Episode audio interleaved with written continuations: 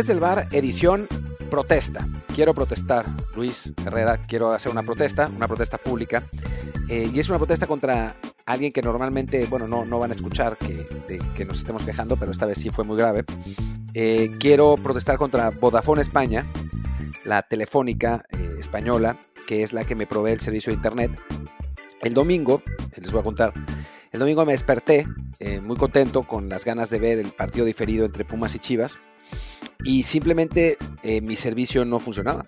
No, no sé qué, pasaba, no funcionaba, llamé, eh, me dijeron que no, que no lo podían arreglar. Em, lo arreglaron por un segundo y descubrí que alguien había hackeado mi computadora, había hackeado mi computadora, había entrado a Twitter y en la lista de palabras prohibidas había puesto Pumas y Chivas, así que no hubo manera de enterarme de nada. Eh, de hecho, escribí algo y, me, todas las respuestas que venían de Pumas y Chivas tampoco pude, pude eh, leerlas. Eh, es, un verdadero escándalo, es un abuso. Curiosamente, curiosamente, América y Cruz Azul no, no aparecían en este, en este problema y sí pude ver el partido. Así que, que bueno, la verdad es que lamentablemente por culpa de Vodafone no sé el resultado, no sé qué pasó el, el sábado.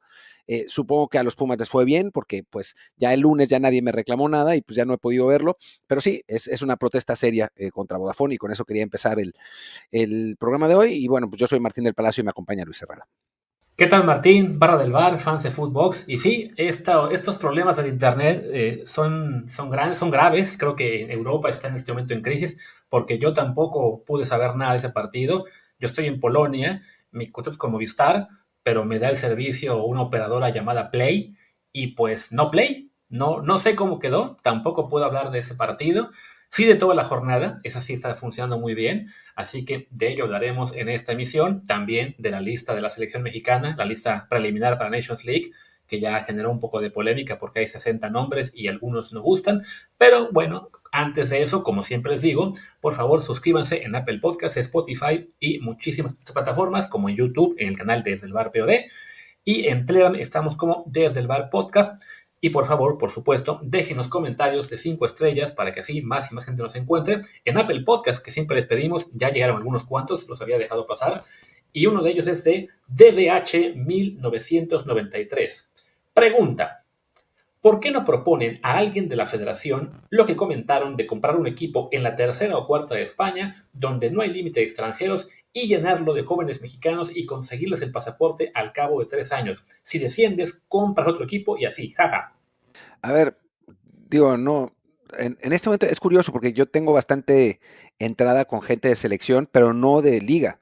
tal vez por las críticas a Miquel Arreola, pero bueno, entonces sí, tendría que ser como los, los dueños, ¿no? O sea, los dueños de los, de los 18 equipos, más que la federación misma, tendría que ser como un, poco el, el consejo de dueños que se llamaba pero estaría bien, la verdad es que estaría bueno. Desde aquí lanzamos la propuesta y, y, bueno, cuando tengamos la oportunidad de hablar con alguien, con alguno de los, aunque sea presidentes de los, de los equipos, pues sí, creo que podría ser, ¿no? Porque, porque creo que sí sería una muy buena manera de desarrollar a los jugadores, de poder que, conseguir que tengan el pasaporte eh, y, realmente un, eh, pues un paso adelante, ¿no?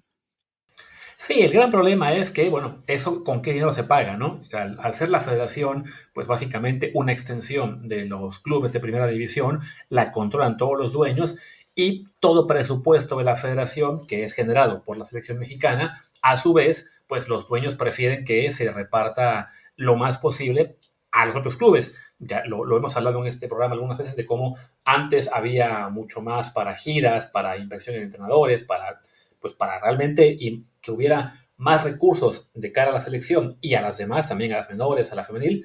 Y en los últimos eh, años, pues se intentó reducir un poco eso y que hubiera más lana para los dueños. Entonces, claro, comprar una franquicia, aunque sea de tercera o cuarta división española, tiene su coste y mantenerla también, ¿no? Entonces, todo eso es un dinero que los dueños pues estarían supuestamente invirtiendo. Además, ok, esos mexicanos que mandarían, ¿de qué club saldrían? Ningún dueño va a querer decir, ah, sí, yo mando a tres de los míos. Ya ven que con la idea de la, bomba de que sí, vamos a mandar a 50 jugadores al año a formarse, pues nadie dijo, sí, sí, yo mando mío, yo mando tres míos, yo mando tres, no, salvo los de Sporting de Gijón que tiene ahí Orlegui, nadie realmente ha levantado la mano, entonces sí creo que es una buena idea, o sea, sería muy práctico, sí, para tener mexicanos ahí tener un, este, una, una, vía para que se acaben de formar en España y que y el pasaporte rápido, pero en la práctica, tanto quién invierte, ok, quién opera la franquicia, de dónde sacan entrenadores, qué pasa y descienden, porque además puedes mandar a 25 jóvenes a formarse, lo más seguro es que van a descender de inmediato, porque la tercera categoría de España no es fácil. No, no, es, muy posible que, eso suceda, pero bueno, tampoco sería tan grave tener un equipo en cuarta división, ¿no? O sea, a final de cuentas, eh, quizás sea mejor comprarlo directamente en cuarta división. Pero bueno, a mí, a mí sí me parece una idea interesante, pero sí, obviamente tendría que ser un trabajo en conjunto, eh, eh, con, lineamientos muy claros, con una administración de gente designada por la propia federación o por la liga. no sé, o sea, creo que, que sí tendría que ser un, trabajo colectivo serio, sólido, y pues, eh, en fin, es, complicado. Pero bueno, si algún, en algún momento eh, nos encontramos a la bomba, se le puede decir.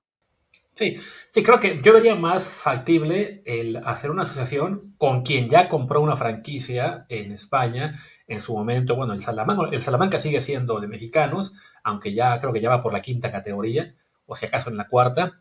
Eh, y sí tratar de trabajar pues mucho más, eh, o sea, con una estructura que ya existe, ¿no? La, de, la del Salamanca, por ejemplo, creo que había algún equipo más que también estaba ahora mismo en poder mexicano, de, categorías bajas, y decir, bueno, ok, ¿cómo lo hacemos para así enviarte jugadores? A lo mejor no 20, 25, que sea una plantilla completa, pero sí un compromiso de que, vale, pues cada año habrá ocho mexicanos este, formándose en ese plantel, apoyado, sí, por un staff español y por un resto de plantilla también de, jugadores más veteranos, también de comunitarios y demás, pues para que no estén simplemente ahí disque formándose y en la práctica pues sirviendo nada más de carne de cañón para otros clubes, ¿no?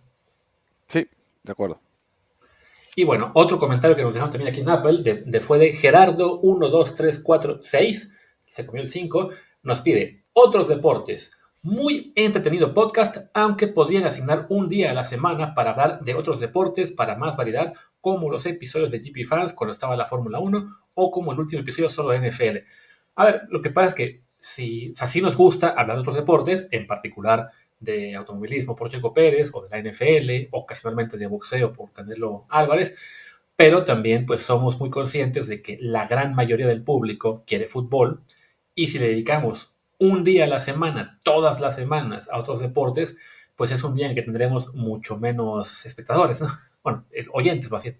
Sí, es el problema. O sea, el problema es que lamentablemente, eh, sí, lamentablemente, porque no, no tenemos un contrato con, con la agencia que nos pague eh, una, un dinero mensual, sino que tiene que ver con las escuchas, ¿no? Entonces, pues sí, tenemos que privilegiar a veces pues temas o, deportes que nos den más. Van a volver los, los episodios de GP Fans, eso, eso sí, ya arrancamos eh, con la Fórmula 1 la próxima semana, entonces hablaremos de Checo el, jueves o el viernes y seguramente tendremos episodio de GP Fans el domingo, así que, que por ahí sí, eh, sí, el domingo. Así que, que, por ahí sí, sí vamos a tener eh, más, más de otros deportes, pero pues sí, la realidad es que es, es complicado por, por esa razón. Y por esa razón es que nos toca empezar este programa con la lista preliminar de la selección mexicana de fútbol para Nations League, que se dio a conocer hace un par de horas, en la cual hay 60 jugadores. Ya escucho yo quejas por algunos incluidos, aunque en la práctica y sobre todo por la numeración que tiene la lista, sabemos que los que van a ser convocados son entre 23 y 25, quizá 26. Sí, no sé si, si cuál es el límite que hay en la Nations League, si son 26 o 23. Em, pero bueno, sean los que sean, por lo menos los 23 primeros están muy claros porque son los números que usan siempre, ¿no?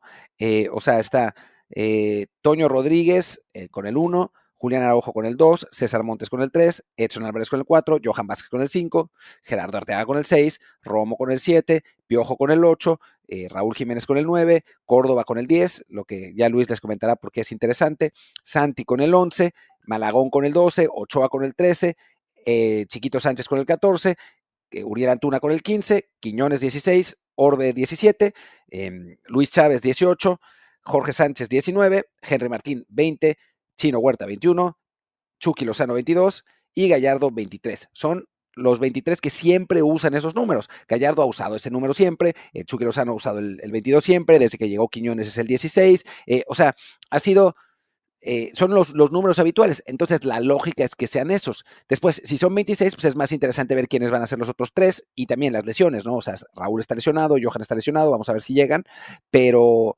pero en principio parece muy claro quiénes van a ser los 23 principales. Sí, sí, creo que bueno, ya, ya Martín ahí les dio la lista formal, la, que es seguramente lo que pretende llevar Jaime Lozano si no hay ninguna lesión, aunque Raúl Jiménez en principio no va a llegar. Y después ya comienzan los que serían las primeras opciones en caso de bajas, ¿no?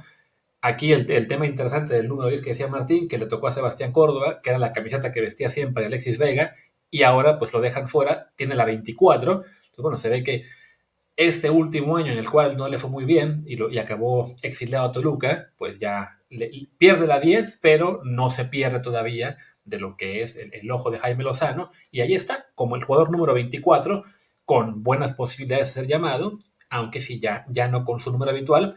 Y Carlos Acevedo, que llevamos pues ya cuantos, casi un año sin verlo en selección, desde que se lesionó previo a la Copa Oro, está ahí como el portero, bueno, como el jugador número 25 y cuarta opción en la portería. Creo que ellos dos son los que veo más factibles de ser llamados. A partir de ahí, sí, está, nombres interesantes en el primer bloque de cuatro jugadores eh, que sigue, que son Rodrigo Huescas, Eric Lira, Eric Gutiérrez y Marcel Ruiz. Sí, eh, son, son nombres interesantes. Y después viene Israel eh, Reyes, Diego Laines, Julio González, que es el 32, o sea, como quinto portero.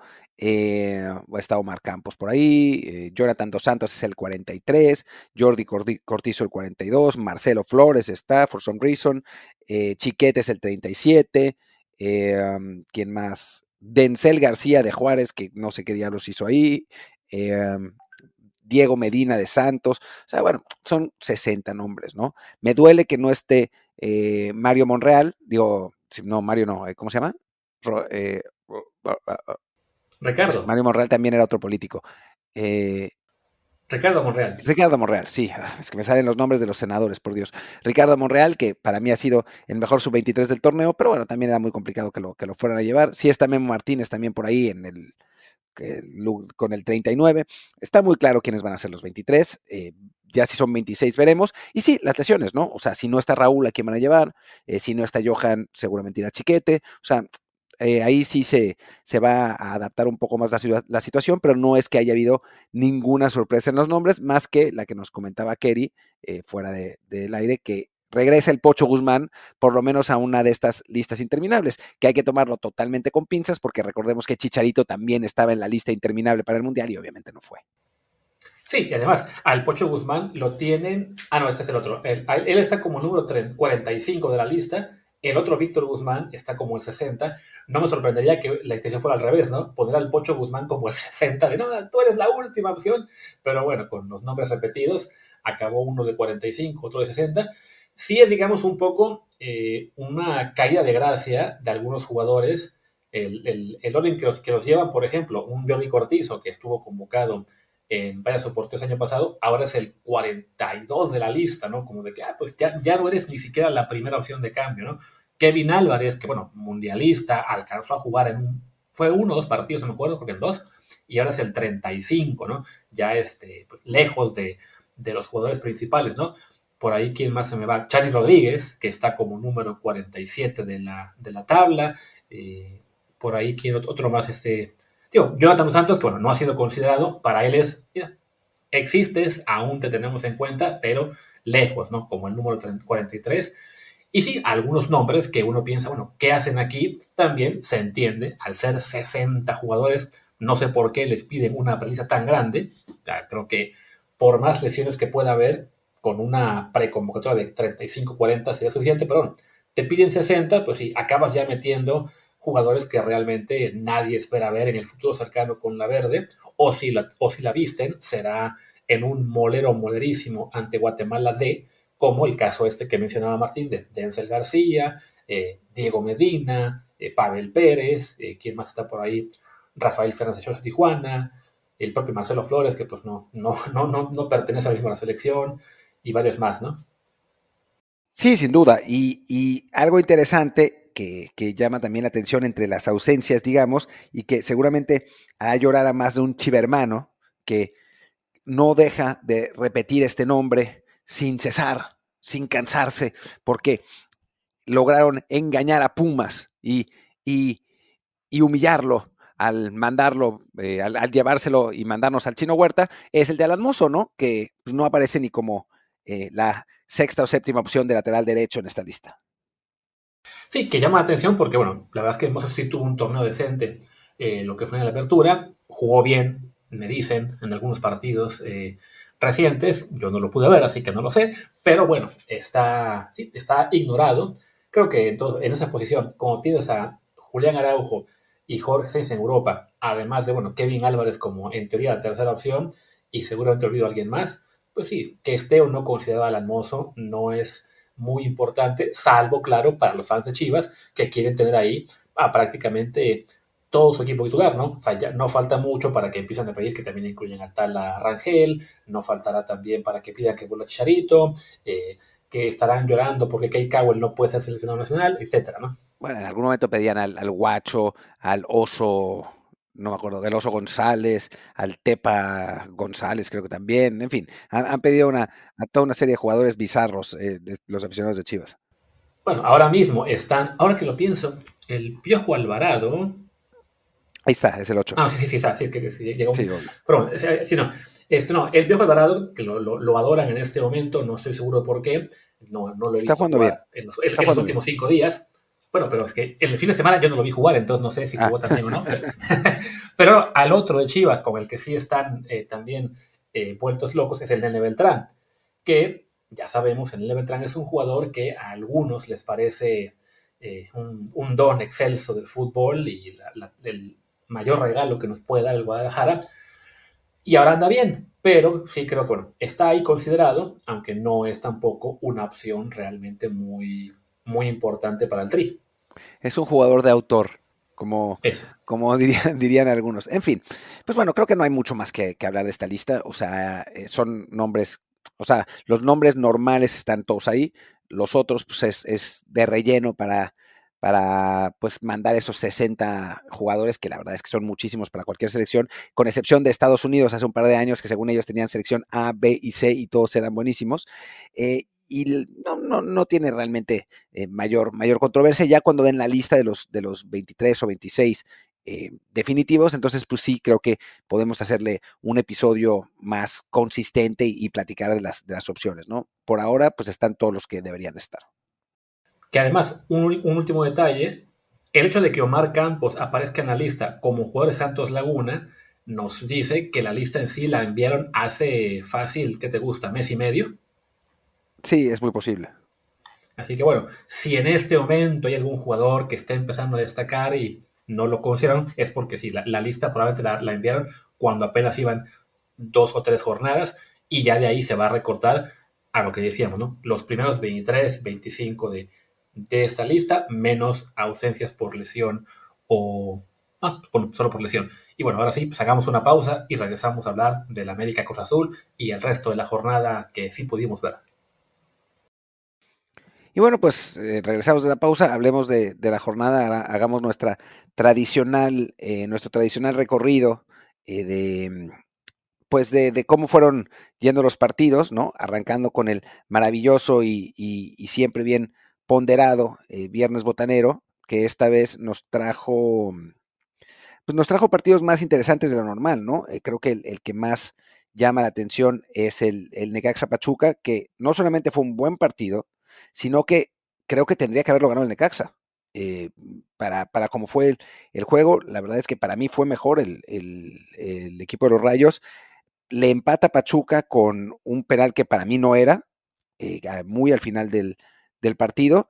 Y, creo que el Necaxa, pues, levanta la mano, ¿no? Sí, sigue empatando contra todo el mundo, pero esta vez mm, creo que contra un equipo que había andado muy bien, pues fue mejor, mereció el triunfo y creo que hay que empezarlo a tomar un poco más en serio, ¿no? O sea, yo no creo que se vaya a colar entre los seis mejores, creo que es un equipo que va a andar ahí en, la zona de repechaje, pero es muy joven, con muchísimos eh, jugadores sub-23 y está jugando bien. Y del lado del Pachuca, pues no fue su mejor partido, pero a final de cuentas rescatar un resultado en una cancha así de complicada, pues creo que, también tiene su mérito. Sí, para Pachuca fue eso, ¿no? Sacar el puntito, mantenerse en el segundo de la tabla, empatado, hecho en puntos con, el líder, que es Cruz Azul, eh, y rescatar un juego en el cual habían sido superados. La estadística va a decir que sí, que tuvo más posición Pachuca, que tuvo más fuerza gol. Bueno, fue porque al final se, se acabó lanzando al frente, pero este, Necaxa sí había hecho suficiente para, para merecer la victoria. Y creo que sí, cuando un equipo llega ya a mitad del torneo y mantiene el invicto, más allá de que sean más empates, seis en este caso, que victorias, solo tres, pero bueno, de todos modos, nueve partidos ya sin haber perdido y además creo que sin haber merecido perder ni siquiera uno solo de ellos, eh, pues habla de que este proyecto de Necaxa va bien. Es una pena que sabemos de que, bueno, un buen torneo de Necaxa va a significar que en el verano le van a vender a dos, tres jugadores, se va a ir Monreal, se va a ir Alberto Jurado, se va a ir por alguno más, pero bueno, por ahora, para lo que es este clausura, los rayos eh, pues han sido una sorpresa agradable para los clásicos fans de, de este equipo cuando era todavía de Televisa y estaban en Azteca, pues que reviva el, el necaxismo, aunque sea por un torneo, eh, viene bien. Y a ver si, pues esperemos que, que se acaben consolidando, sobre todo los jugadores jóvenes, ¿no? Pachuca, sí creo que ya sabemos que, que está en la parte de arriba de la tabla y ahí va a seguir por lo menos el resto del torneo. El siguiente partido, antes, cual antes, un poco... Perdón, antes de ir al siguiente partido, sí destacar que en este juego estuvieron, mira, Emilio Martínez, Alexis Peña creo que, no, que ya no es sub-23. Eh, pero bueno, Monreal, Diego Gómez, Alan Bautista, eh, Figueroa, Pedro Pedraza, Brian González y bueno, Carlos Simón es un poco mayor, pero un montón de sub-23 empezaron este partido por los dos equipos. Después entró Heriberto Jurado también. Eh, y del lado de, de, Pachuca entró Miguel Rodríguez, que se lesionó Brian González y entró él. Em, y después entró Carlos Sánchez y entró alguien que se llama Owen González, que tiene el mejor nombre de la historia. Eh, pero bueno, un montón de sub-23 en este partido, en este Necaxa Pachuca, que además, digo, lo que destaca es que no es que sean sub-23 así nomás, son entre los, están en, en, dos de los equipos que más han impresionado al inicio del torneo. Sí, ahí entró el buen Owen de Jesús González. Y sí, jugaron en, en total 13 jugadores sub-23 en este partido. Bueno, es pues el, partido soñado para muchos en la Liga Mexicana, un, un partido repleto de jóvenes. No fue partido soñado el Puebla Querétaro, del cual creo que solamente deberíamos comentar, que quedó 2 a 0 a favor de Gallos Blancos en el Cuauhtémoc, y con eso la directiva del Puebla dijo, pues saben qué, la culpa no es nuestra por tener una plantilla de mierda, la culpa no es nuestra por haber vendido al único jugador bueno que teníamos, la culpa es de Ricardo Carvajal, que el torneo pasado nos metió al top 6 y ahora nos tiene en la mugre, así que Ricardo Carvajal fue despedido y es una mamada. Pues sí, es una mamada, pero también, ¿qué puedes hacer? ¿No? A esas alturas intentas que tu plantel tenga, o sea, obviamente Ricardo Carvajal tampoco es que fuera ningún eh, ninguna maravilla de técnico, ¿no? O sea, no es no es Almada, no es eh, ni siquiera el Arcamón. Entonces creo que que digo, no, no es que eh, Aristeguieta, que es el nuevo entrenador del Puebla, que ha dirigido a ocho, partidos de sub-23 y es todo, pues tampoco es que vaya a cambiar gran cosa, pero intentas, intentas algo distinto, ¿no? Digo, obviamente no es que Carvajal sea el culpable, el culpable es la directiva, pero ya a estas alturas, como viene la mano, pues, ¿qué otra puedes hacer, no? O sea, tampoco es que, haya gran cosa. Mira, tan sencillo que Carvajal, ok, no es Arcamón, pero él sí metió al Puebla a la liga directo. Así que, digo, y no, con un plantel al cual siempre le venden jugadores, siempre eh, lo poquito bueno que tienen eh, lo venden rápido. Entonces, sí, es la verdad que, que, ha sido un mal torneo, pues sí, porque esa es la realidad del plantel, más allá de la capacidad o no del entrenador. Pero bueno, se eh, fue el. De hecho, una, cosa, una, cosa, más, dos cosas, ¿no? Que en, en esta línea en la que estamos. El Pueblo es el equipo con el 11 titular más viejo del torneo, que eso también influye, ¿no? 30.5 años. Y el segundo gol del, del Querétaro es de Edson Ayón, el, delantero de la, de la sub-23 que había estado lesionado, regresa eh, y anota también. Así que bueno, ese es, ese es un buen punto. Sí, y bueno, también ya con eso son dos técnicos despedidos, los dos mexicanos, primero nuestro amigo Diego Mejía, ahora Ricardo Carvajal, y pues creo que además los dos reemplazados por extranjeros, entonces pues ya, eh, no, no es la, mejor noticia esta, mejor vámonos al siguiente partido. No, son, tres, son tres despedidos. Eh, recuerda que se, va, se fue también Baba de León y, llega Nacho Ambriz. Ah, ya, ya, ahí lo había olvidado. Bueno, ahí sí, por lo menos es el, recambio fue por un mexicano que se pone sangre. Pero bueno, tercer partido de la jornada, tampoco hay mucho más que decir. eh, perdió Juárez en casa ante Monterrey, que fue el marcador 3-0. Eh, la verdad, un, sí, muy poco que comentar porque sí, la, superioridad del, del, equipo regiomontano fue muy clara y cuando no, el Juárez le echó la mano con errores en la salida. Eh, no me acuerdo si fue el segundo o el tercer gol, creo que fue el segundo, el de Brandon Vázquez. Pero bueno, pues el, el, Monterrey se mantiene en la parte alta de la tabla, está ahí tercero, tiene un partido pendiente que se va a jugar esta, a media semana, así que el Monterrey dentro de tres días podría ser ya el líder general. Sí, eh, un Monterrey que hizo lo que tenía que hacer y bueno, pues eso, eso que hablábamos de, los despidos de los técnicos, pues echaron a Diego Mejía, llegó, ¿cómo se llama el técnico? Barbieri. Barbieri, Mauricio Barbieri, y pues sigue igual, ¿no? O peor.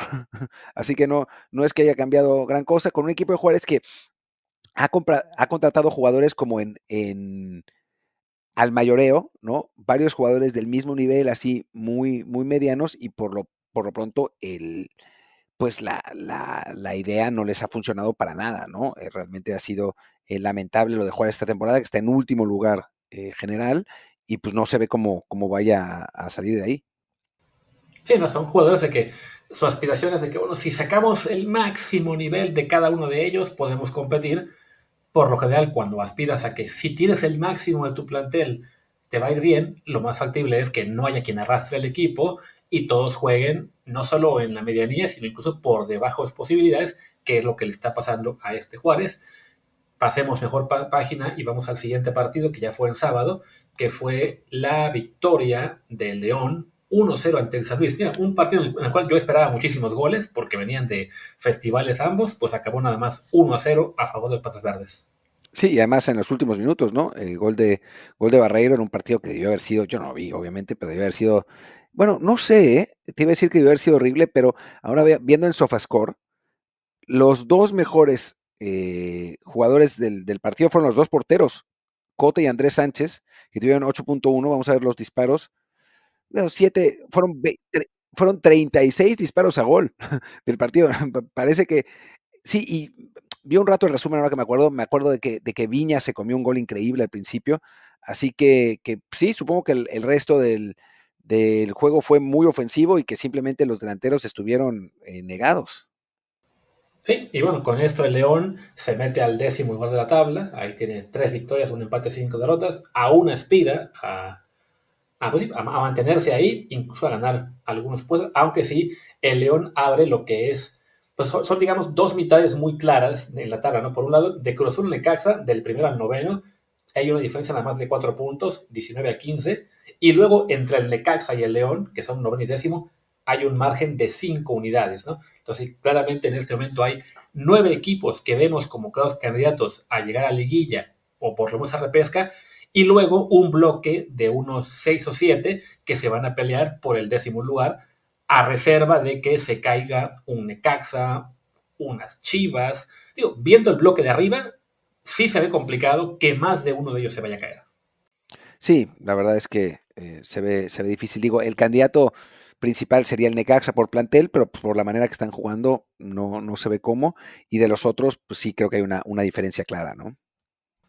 Y sí, y bueno, ya creo que no, no nos queda mucho más que decir del León Atlético San Luis. Vámonos al siguiente partido de la jornada. Una sorpresa realmente, porque Tigres, que yo esperaba que ganara con mucha tranquilidad, acabó empatando con Atlas 1-1. Sí, la verdad es que, es que fue sorprendente, eh, un, partido que además no es que Tigres fuera impresionantemente dominador, sí tuvo más el, tuvo más el balón, eh, se fue al frente con un gol de, de Iñak, pero no fue un, Tigres eh, particularmente dominante, no es que a final de cuentas Camilo hiciera 850 tajadas, o sea, fue un, partido en el que, pues a final de cuentas termina 1-1, quizás con, con Tigres siendo un poco mejor, pero hasta ahí, y sí, eh, sorprendente, ¿no? Es, es raro que, Tigres deje ir estos puntos de local. Ya había dejado uno contra Pumas, bueno, dos, pues, ahora pasa de nuevo contra el Atlas. Y la verdad es que analizando a, este, a, esta plantilla de Tigres, tampoco está tan bien, ¿no? O sea, no es como en otras ocasiones que veíamos a un Tigres que eh, se veía espectacular. Eh, han apostado por jugadores jóvenes mexicanos, en, sobre todo de media cancha para adelante, y digo, les, les, está, les está costando un poco de trabajo. No, no, no que haya sido culpa de Ociel y de Laines que empezaron, o, de Córdoba que, entró de cambio, pero sí no se ve a unos Tigres tan poderosos como, como en otros torneos. Sí, también hay que reconocer que, bueno, Tigres este, viene de una pretemporada más corta que los demás, jugó la final ante América, la perdió, lo cual también el tema de la moral es, eh, de repente, pues se siente mucho más el, el regreso al, al siguiente torneo, también está jugando con K-Champions, tuvo que ir a Vancouver, entonces creo que es normal que en este momento no esté jugando al máximo que les conocemos, por lo que veo también le habrá dado descanso a algún otro jugador. Roto los centrales. Sí, no, Guido y Samir no, tuvieron actividad por completo, tampoco Bigón. Entonces, bueno, pero sabiendo que es Tigres, sabiendo la calidad del plantel, pues por, por ahora para ellos este, la, clave es simplemente mantenerse en el grupo puntero y tratar de cerrar fuerte, donde sí ya van a agarrar este, suponemos, mucho mayor, eh, pues mucho, mayor, vuelo y ser un rival muy peligroso. De momento están séptimos, les tocaría jugar repesca, pero yo sí creo que por ahí de la jornada 14 o 15 vamos a empezar a ver una versión de Tigres eh, superior, porque más, van, van séptimos con un partido pendiente, que también lo van a jugar esta media semana, que es ante Juárez, además. O sea, tienen los regios, Tigres recibe a Juárez, Monterrey va a Tijuana. los dos tienen muy buenas posibilidades ahí de, sumar puntos y, trepar en la tabla. Entonces, bueno, creo que si este partido no es muy representativo de lo que Tigres va a hacer en lo que queda de torneo, aunque sí habrá fastidiado más de alguna apuesta. Sí, la verdad es que sorprendió el, resultado. Y bueno, pasemos al, siguiente encuentro, eh, eh, que es América Cruz Azul. Eh, y el con el que cerramos la, jornada sabatina, fue, fue el último que se jugó, no hubo ningún otro partido más, curiosamente, ¿no? Porque hay, equipos que supuestamente iban a jugar y que pues no estuvieron, no, ya, hablemos seriamente, el siguiente partido fue, fue Chivas, Chivas contra Pumas, yo sinceramente no pude verlo completo, ayer vi el resumen, después de que eh, me regañaron, vi un, pedazo, pero no, lo alcancé a ver por completo. Por lo que leí, eh, el primer tiempo fue un, partido parejo, quizá con, Pumas siendo un poco mejor, y en el segundo tiempo fue un baile de Chivas, ¿no? Eh, Chivas, Chivas siendo mucho mejor. No es que haya sido sorprendente, nosotros lo habíamos dicho desde el, viernes pasado, o el jueves, ya no me acuerdo qué día lo dijimos, que Chivas era amplio favorito porque siempre en el Akron gana, o sea, sin importar cómo, cómo, lleguen los planteles, Chivas le gana a Pumas en el Akron, eso ya se sabe, es así, son eh, nuestros papás y esa es la, realidad en Guadalajara. Y pues volvió a suceder, ¿no? Eh, unos, unos, Pumas decepcionantes que curiosamente eh, pues se descompusieron con la entrada del chino Huerta, ¿no? Como que no ha, no ha encontrado el lema todavía el, la, formación correcta como para poder eh, jugar con Salvio, con Quispe, con Leo Suárez y con Huerta, eh, les, les, está costando. Y por otro lado, del lado de Pumas, la lesión de, perdón, la suspensión de Lisandro Magallán es, fue un, golpe fuerte. entró José Galindo, cada vez que, después además se lesionó, cada vez que no ha jugado uno de los centrales titulares y ha entrado Galindo, Pumas se come tres goles y pierde. Así que, que bueno, creo que, que esas ausencias más el mejor juego de Chivas, pues determinaron todo, ¿no? Yo planeaba mantener el beat de que no vimos el partido hasta el final. Me quería dejar el partido Chivas Pumas, pero sí, bueno, ya este, Martín ha revelado que en realidad sí lo vimos. Yo sí lo vi, el partido casi completo, solo el partido unos minutos del primer tiempo. De hecho, me parece que el primer tiempo ni siquiera diría que Pumas fue un poquito mejor. Fue cerrado, mm, parejo el encuentro, no, no daba sensación ni uno ni otro de, de superar al adversario aunque sí quedaba ese temor de que, pues, siendo Pumas y siendo Guadalajara, eh, nos iba a, caer en cualquier momento la justicia, y así fue. En la, en la segunda mitad, Guadalajara fue muy, muy superior, el 3 a 1. bueno, cuando cae el segundo gol, ya era de, pues sí, ya esto se acabó. Llega el penal para Pumas, y pues, creo que en cualquier otro partido uno pudo pensar, bueno, hay esperanza, viene la remontada, pero por como había sido el el transcurso del segundo tiempo, yo pensé, no, pues esto va a ser un espejismo, pero veo más probable el tercero que el, que el 2-2, y así fue, ¿no? Nos acaba metiendo el tercero, ¿quién fue? Víctor Guzmán, que además es el líder de goleo en este momento de, la Liga MX, lleva ya creo que seis goles.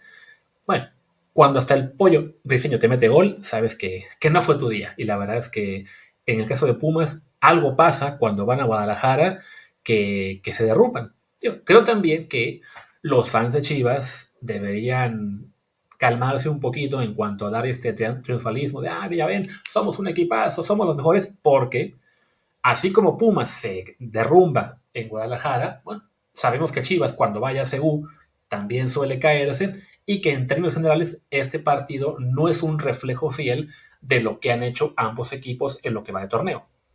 No, no lo es. Bueno, tan no lo es que eh, si uno analiza la tabla de posiciones, los Pumas siguen por encima de Chivas. ¿No? Con el mismo eh, número de partidos. Así que, digo, del mismo número de puntos también eh, y por diferencia de goles, pero aún así, si nos vamos a la tabla, Pumas sigue por, por encima, ¿no? Entonces, pues sí, es, es poco representativo por el momento, pero es un buen resultado para el Guadalajara. Creo que es eh, algo que les, que les sirve para recuperar la confianza después de dos partidos en los que no habían andado muy bien. Y, y bueno, también hay que resaltar el regreso de Chicharito, ¿no? Finalmente vuelve eh, Chicha juega un ratito, nada más, ya cuando el partido está definido, pero bueno, pues es el regreso del ídolo en un partido que ganaron y vamos a ver si, si en los siguientes partidos puede, puede aportar más. Sí, para este partido lo meten ya cuando está resuelto, ya había caído el 3 a 1, él estaba por, llegar ya al minuto 90 y sí, fue eso, ¿no? Fue para que la afición se prendiera, porque además, recordemos, se anuncia que está Charito en la convocatoria, entonces acaba siendo un, un lleno ese partido pero sin, y cuando, y cuando se para a calentar, la gente se, se prende. Pero sí creo que la mayor parte estábamos conscientes de que solo iba a jugar si el partido estaba resuelto, y así fue.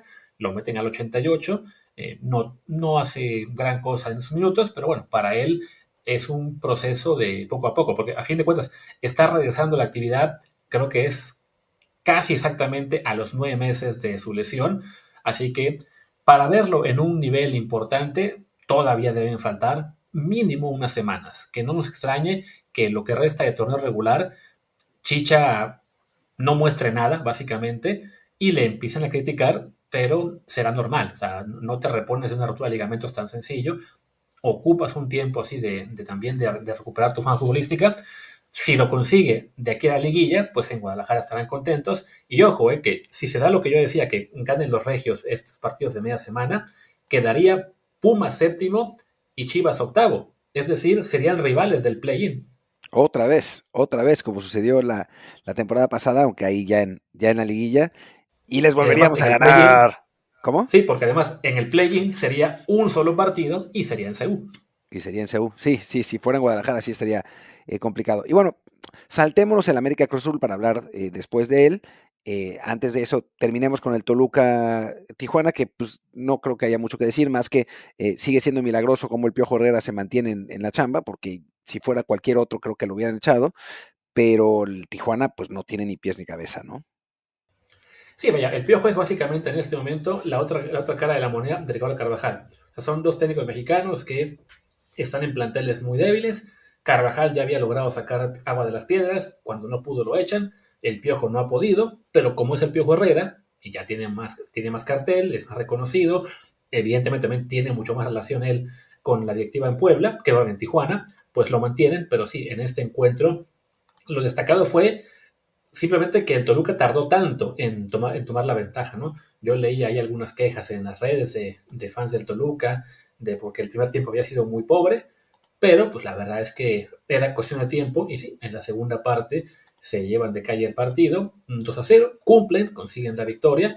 Es además, tío, la, estadística que te decía yo, el, que fue el viernes, de los partidos sin recibir gol, pues ya son tres.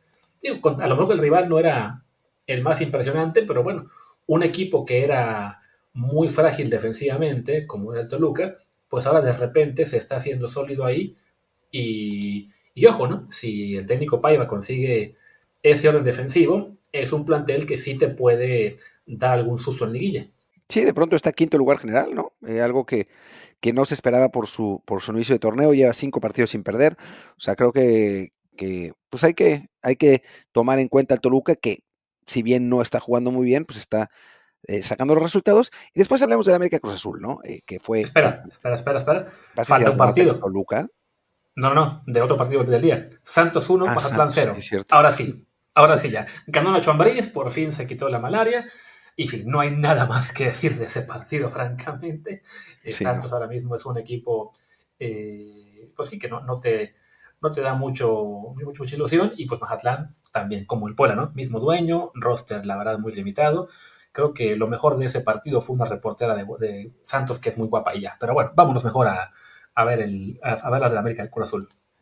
Sí, una América Cruz Azul que había generado mucha expectativa, eh, porque como en el Pumas Chivas hay una paternidad muy clara por parte de un equipo eh, sobre el otro, América eh, obviamente tiene, tiene esa paternidad sobre Cruz Azul. Y bueno, como lo habíamos comentado en, nuestra previa, la curiosidad estaba en ver si este Cruz Azul que llegaba tan bien en primer lugar general, ganando sus últimos partidos, jugando bien, le daba como para quitarse ese, esa inferioridad psicológica contra el América. Y pues por lo que se vio en los primeros 20 minutos del primer tiempo, no. El América le metió cuatro goles en esos primeros 20 eh, minutos. El asunto es que solo contó uno, pero era increíble. O sea, cada jugada en la que el América tenía el balón cerca del área de Cruz Azul era gol. Solo que, pues, Quiñones estaba adelantado cada vez, ¿no? Para mí, y ya te dejo Luis, el primer gol anulado yo no lo vi fuera de lugar, ¿eh? O sea, no sé si tiraron los vectores o qué, pero no me pareció. Los otros sí, claramente, ¿no? Pero, pero bueno, una, una locura de esos goles anulados y después todavía le anulan otro a Quiñones. Sí, no, una locura estos a Quiñones. Por un lado estaba ese problema, ¿no? De que sí, siempre estaba en fuera de juego. Creo que sí era. Ahora mismo, o sea, ese partido sí lo, también, también lo pude ver completo después del de, del Pumas Chivas. Y sí, me parece que todos los, los, eh, los, que se marcaron fueron correctamente, aunque sí, el, el primero, bueno, el segundo en realidad, habrá sido el más parejo, el, más cerrado de todos, pero, pero penitas, pero sí era fuera de juego. Pero bueno, es un reflejo, a fin de cuentas, de lo que fue la superioridad la América en ese primer tiempo, ¿no? Que se la pasó, llegue, llegue y llegue, y metiéndola, aunque al final no contara. Pobre Quiñones va a quedar también el, ya con el estrés postraumático cada vez que mete un gol y escucha el silbatazo, va, va a sentir que se van a anular. Pero sí, es, fue, fue un juego en el cual el América pudo haber sido ganando por más en el primer tiempo es curioso que los expected goals solo te dicen 0.5 a 0.1, claro, porque todas las jugadas de fuera de juego se anulan, entonces no entran dentro de esa, de esa cuenta, pero había sido, la verdad, sí, un, baile de los americanistas a los cementeros. Y en el segundo tiempo cambia la forma de jugarse el partido, el América repliega un poco, le cede la iniciativa a Cruz Azul, repliega un pero el Cruz Azul, pero bueno, sí, un montón, pero a fin de cuentas se juega a lo que el América quería, y Cruz Azul nunca tuvo realmente grandes opciones de conseguir ese empate. No, para nada. De hecho, el América podía haber anotado. O sea, hay dos faltas dentro del área, una Quiñones y otra Henry. La de Henry, para mí, podía haberse marcado. Eh, después hay una jugada que Henry se come increíble, que le queda la, pelota botando y la, termina volando. O sea, el América podía haber anotado de nuevo. Sí, es verdad que Cruz Azul tuvo la, posesión del juego, pero creo que Jardín lo, lo, Jardine, perdón, lo, planea así, em, aprovechando que el, Cruz Azul es un equipo que aprieta muy arriba. Eh, Fernando Parazuelos, que estaba hablando eh, yo con él antes de, entrar, me dice que se parece al profesorio, que él tiene su esquema de juego y que no importa cómo sea, va a jugar así. Y jugar así es presionar hasta arriba. Y pues digo, no, esta vez no lo pagó porque América no, no aprovechó en la segunda mitad, pero pudo haberlo hecho. Y creo que digo, el, resultado a final de cuentas es merecido, ¿no? Más allá de que Cruz Azul haya tenido esa, esa posesión de balón. O sea, el, el, partido se jugó los 90 minutos a lo que América quiso. Y después están los comentarios eh, ardidos de los cruzazulinos de que América ganó como equipo chico y que así no se puede jugar.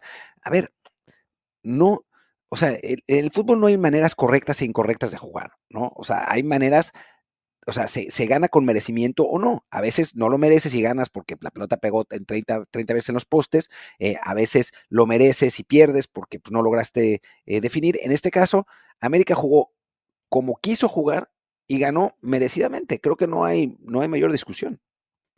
Sí, o sea, aquí sí, no, no, hay por qué ponerle peros a un partido en el cual perdiste merecidamente, además ante un rival que te gana cada vez que te enfrentas a él una y otra vez, mínimo que esta vez fue únicamente 1 a 0, no los 3-0, 3-1, 7-0 recientes, pero claro, pues sí, también a lo que había sido un Cruz Azul, que era el equipo que mejor imagen estaba dejando en el torneo, pues el no haberse podido quitar la paternidad y que más allá de que el marcador no sea tan abultado, la diferencia en el partido sí, sí fue evidente entre uno que es el campeón y favorito aún a repetir y otro que es aspirante, pero ya no tan tan aspirante como un día antes, ¿no?